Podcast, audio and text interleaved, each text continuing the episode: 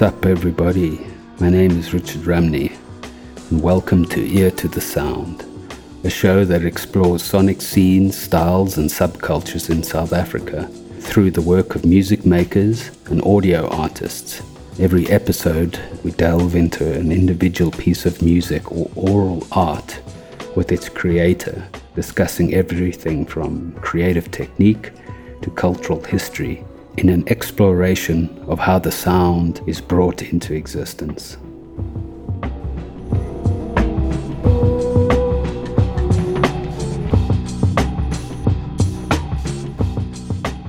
To have some understanding of South African folk music, uh, maybe what one could also refer to as just South African traditional music, one must first dive into the deep ethno-musicological waters of pre-colonial southern Africa with its rich tapestry of sonic, cultural and spiritual identity and firm roots in the history of the Nguni, Sotho-Tswana, Venda and Tsaronga people who ultimately came to settle down at the bottom of the continent as well as the Khoi and the San that were here from the beginning. There's shared knowledge of the music of the Khoi and the San, sounds of cosmic transcendence and ancestral communion in expression of and connected with themselves and the other souls they shared and still share the physical world with.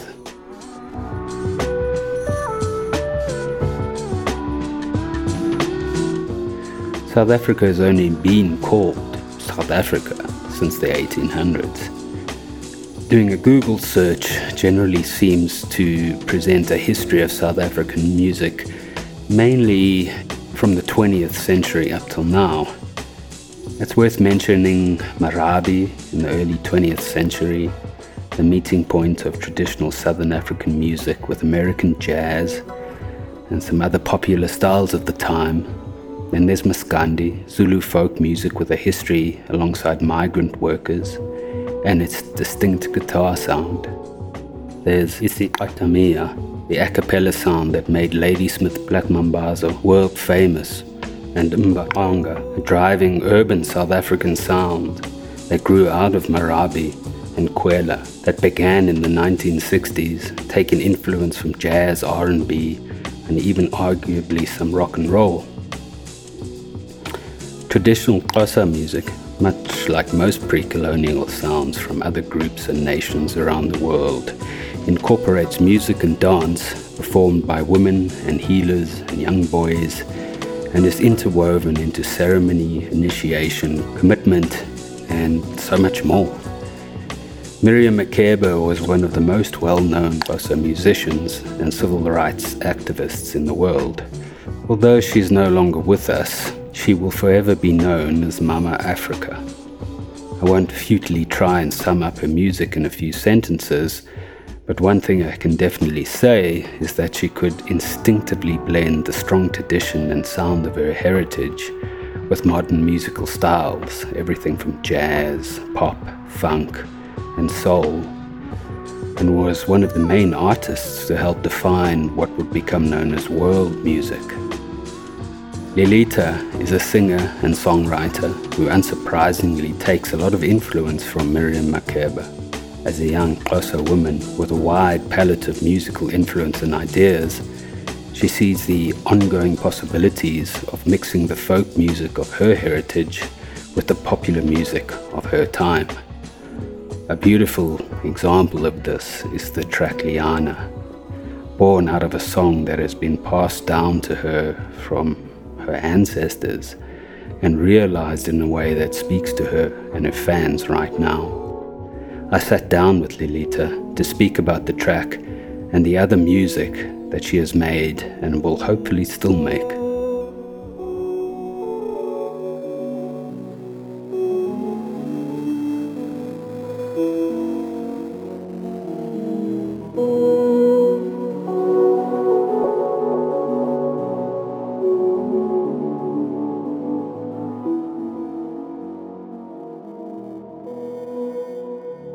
I'm Lilitha. Lilitha is my actual name. I'm currently a student. I'm a student. I'm a BCom PPE student. I study at WITS. Um, at the moment, I have this whole thing. I think my feet are looking in different directions because I do want to be a creative full time, but also it's like there are things I need to get my degree, I need to make my parents happy, and all that. But my journey with my artistry, it's been a roller coaster because I think music makes me feel good. And then when I have to sell it, it puts me under so much pressure and so much stress. And I don't think it should do that. Maybe it should. I don't know. I remember releasing my first song. It was so surreal. Like, oh, people are listening to me and they like what I'm saying and they like what I'm singing. And it's like, okay, like I'm a musician. Now I can say that, like I'm a musician.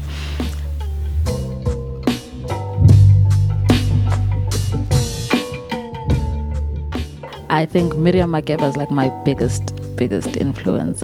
And I think that's because like she would take Xhosa folk music and sing it and that's a hit. And for me I tried to do that with Liyana and it was like I took a Xhosa folk song that I heard, like we were in a hut and they were singing, and I was like, oh, this is like an amazing song. And I decided, oh, let me turn this into a song. So the biggest is Miriam Makeba. I love how she sounds, I love how powerful and confident she is. I think her and Letta and Busi Mhlongo, like I do think like they kind of fall into the same, but they all have very different styles. But to me, it's like the African women, like who are expressing themselves in a very pop culture kind of way, like at the time. Because when you look at Letta's song Nomalizo, like it's listed as indie rock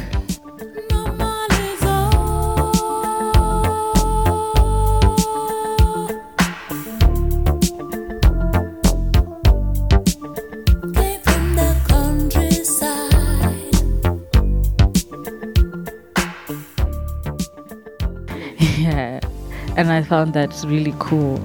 This is like what I like. It's like, how am I Xhosa in pop culture?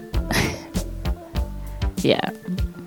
I think another big influence has to be Monique Bingham. Like, Monique Bingham is not even one of my favorite, my favorite house vocalists. Like whenever I sing a house song, I always say like, "Tell Monique Bingham I'm coming for her," because like that's somebody I look up to. I love her writing. She's a beautiful writer, beautiful singer. Her delivery is amazing. Another like influence of mine is Thandiswa Mazwai.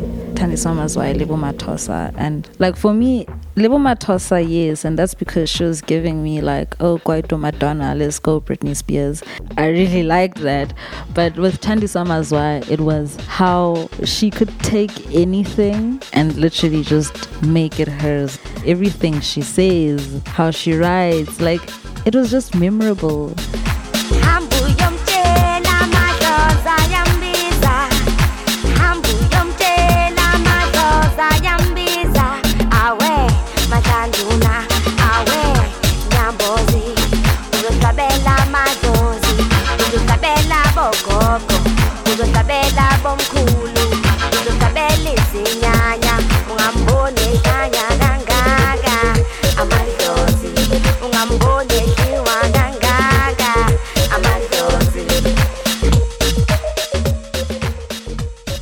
remember like I did black consciousness as a module at school and we talk about all the forms of resistance and how resistance went into pop culture like the fashion the music, your art. And I think it was important for black people to see themselves in pop culture, to see themselves as like, hey, I want to look like that. I do think it was very important. And I mean, it still took quite a long time. I was born long after apartheid, but for the longest time, I remember when I was a kid, like, if I would have to sit in my head and imagine myself. I had like long blonde hair and I just didn't see myself often. So I like that now everyone is taking like a step back and looking back at like, oh damn, like this is what being black was in the 70s, the fashion, the style. And yeah, the times they change, but also perspectives change.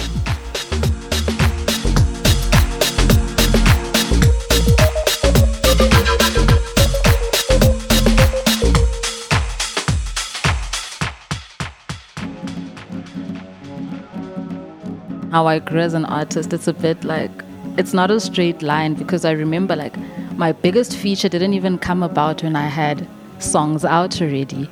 On Instagram, I'd sang a cover of a house song, and I remember Gregor Salto, he saw it and he's like, Hey, do you write? Let's work together. And that's how my biggest feature, like in my career, came about. I wasn't even an artist yet. And I think it's cool, like, everything is very go with the flow with my music. I feel under pressure that maybe I should be doing a lot more, putting in a lot more work, but it stresses me out sometimes.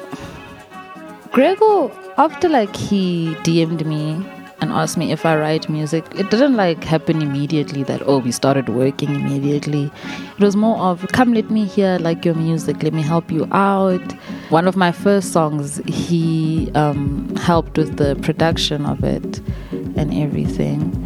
And he'd be like, let me help you, let me help you release this. It was more of he was there to like help me kind of get my footing in the whole music thing. And we'd speak quite often like, Are you okay? What do you want to do? Do you want to be a star? I could say that um, I have a mentor in Gregor. So we'd work on songs. He'd send me something and ask me to write. And I hadn't written to House before. And I remember like so many times he told me, no, this is not going to work. No, this is not going to work. And I mean, that would really like do a number on my self esteem, but it would also like be like, okay, do better. And I remember when finally he sent me the beat for Not For Me.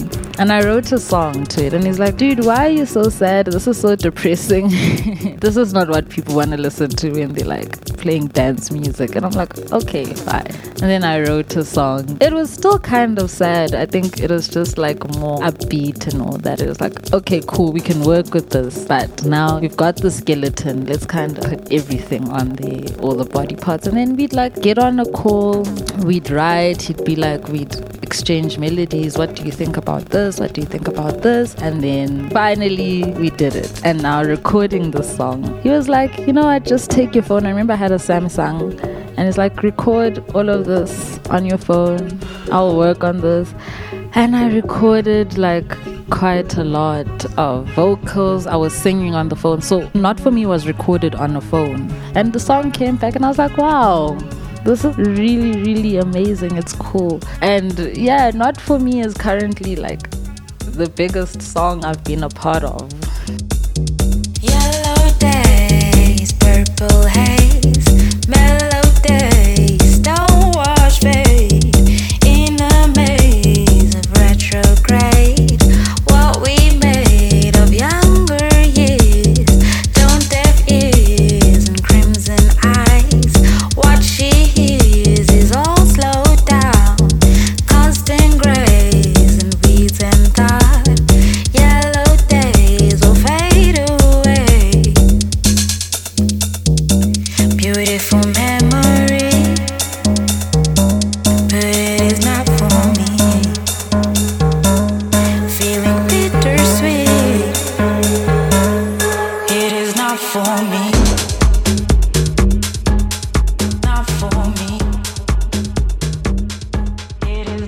That was a great opportunity. I'll always be like grateful to grateful for that and all that. But I'm looking forward to more collaborations.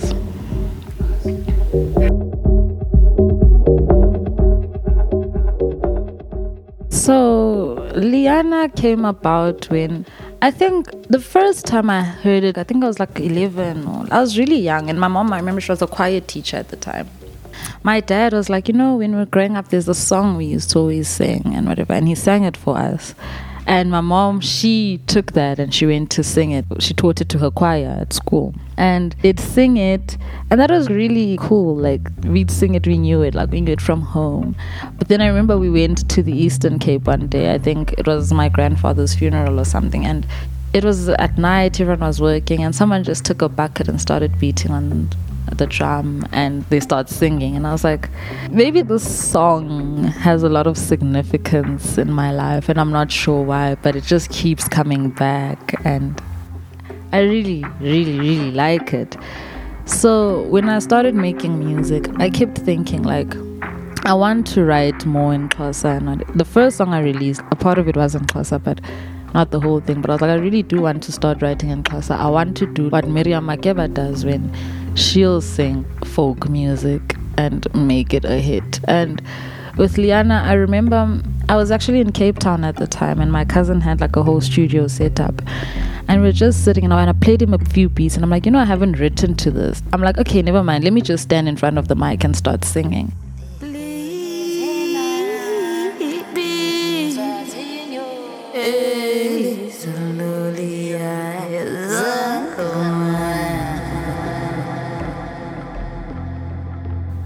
Fit so well like a puzzle piece. It was so beautiful that I could finally do that. I changed the melody so it could fit with the beat, first of all. I think I sang it more like from what my soul would have wanted it to sound like. So I changed the melodies and all that. And then I was like, oh, wait, I'd like to add a rap verse. So my cousin's like, come, let me help you write this. And we wrote it. And, you know, I worked on the delivery. And yeah, I added my little backings and all that. It's like the song itself, it's not very different to what the original is. Like someone would be able to identify it. Like my mom, that's her favorite song. My dad, too, that's their favorite song. Like they can identify it, but it's just my version of it. And actually, I wrote it, I sang it because I was very heartbroken at the time. like, I'd gone to Cape Town and I'd met someone, and I was very like sad about like how everything played out. And the song Liyana, it means it translates to like it's raining and it's about a storm. So I think it was more of me trying to let out the storm in my heart. And yeah.